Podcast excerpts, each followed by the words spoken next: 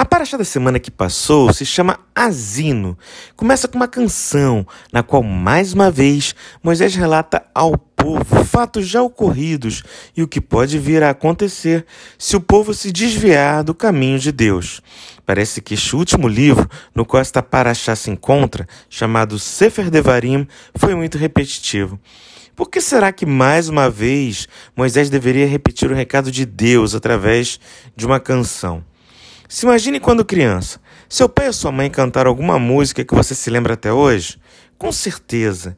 Entretanto, eles podem ter ensinado várias coisas que você, no momento, não prestou atenção. Mas a música, essa sim não saiu da sua cabeça. Sendo assim, nesta paraxá, a penúltima do livro, Moisés nos dá mais uma vez o recado, mas desta vez na forma de uma canção.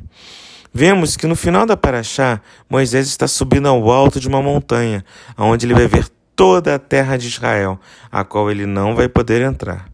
Podemos perguntar então: Moisés fez um bom trabalho? Inicialmente, poderíamos pensar que não.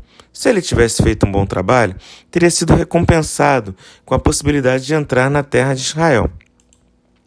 Mas, se formos parar para pensar direitinho, as coisas não são bem assim. Moisés fez um trabalho tão bom que a recompensa foi justamente não entrar na terra de Israel, para não estragar o trabalho que ele fez.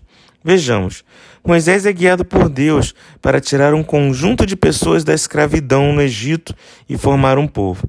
Depois, Moisés fica como representante deste povo perante Deus em todas as crises que ocorreram: bezerro de ouro, vontade de comer carne no deserto, falta de água, espiões voltando e dizendo que a terra de Israel não era boa, entre tantos outros problemas. Vemos, por exemplo, com o pecado do bezerro de ouro, que o povo ainda estava propenso a idolatrias. Talvez isso pudesse acontecer no túmulo de Moisés, caso ele fosse enterrado na terra de Israel. Por quê? Porque ao passo que Abraão, Isaac e Jacó conversavam com Deus em particular, Moisés trouxe Deus para mais perto do povo.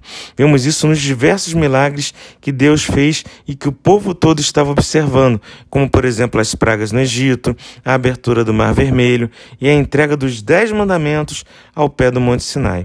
Sendo assim, para garantir que o povo não o usaria para idolatria, esquecendo do mais importante, que Moisés foi apenas um canal que Deus usou para se comunicar com o povo, Moisés não entrar na terra de Israel, apesar de parecer uma derrota, na verdade é um prêmio que garante a continuidade dos ensinamentos de Deus que Moisés nos transmitiu. Com isso, aprendemos que a recompensa por nossos atos nem sempre é tão simples de ser percebida. Muitas vezes, nem mesmo nos damos conta de tudo de bom que está nos acontecendo. Mas lembre-se, Deus está sempre ao seu lado. Que você possa aproveitar isso para ter uma semana abençoada. Meu nome é Jaques e esta foi mais uma mensagem para você. Shavuot Tov!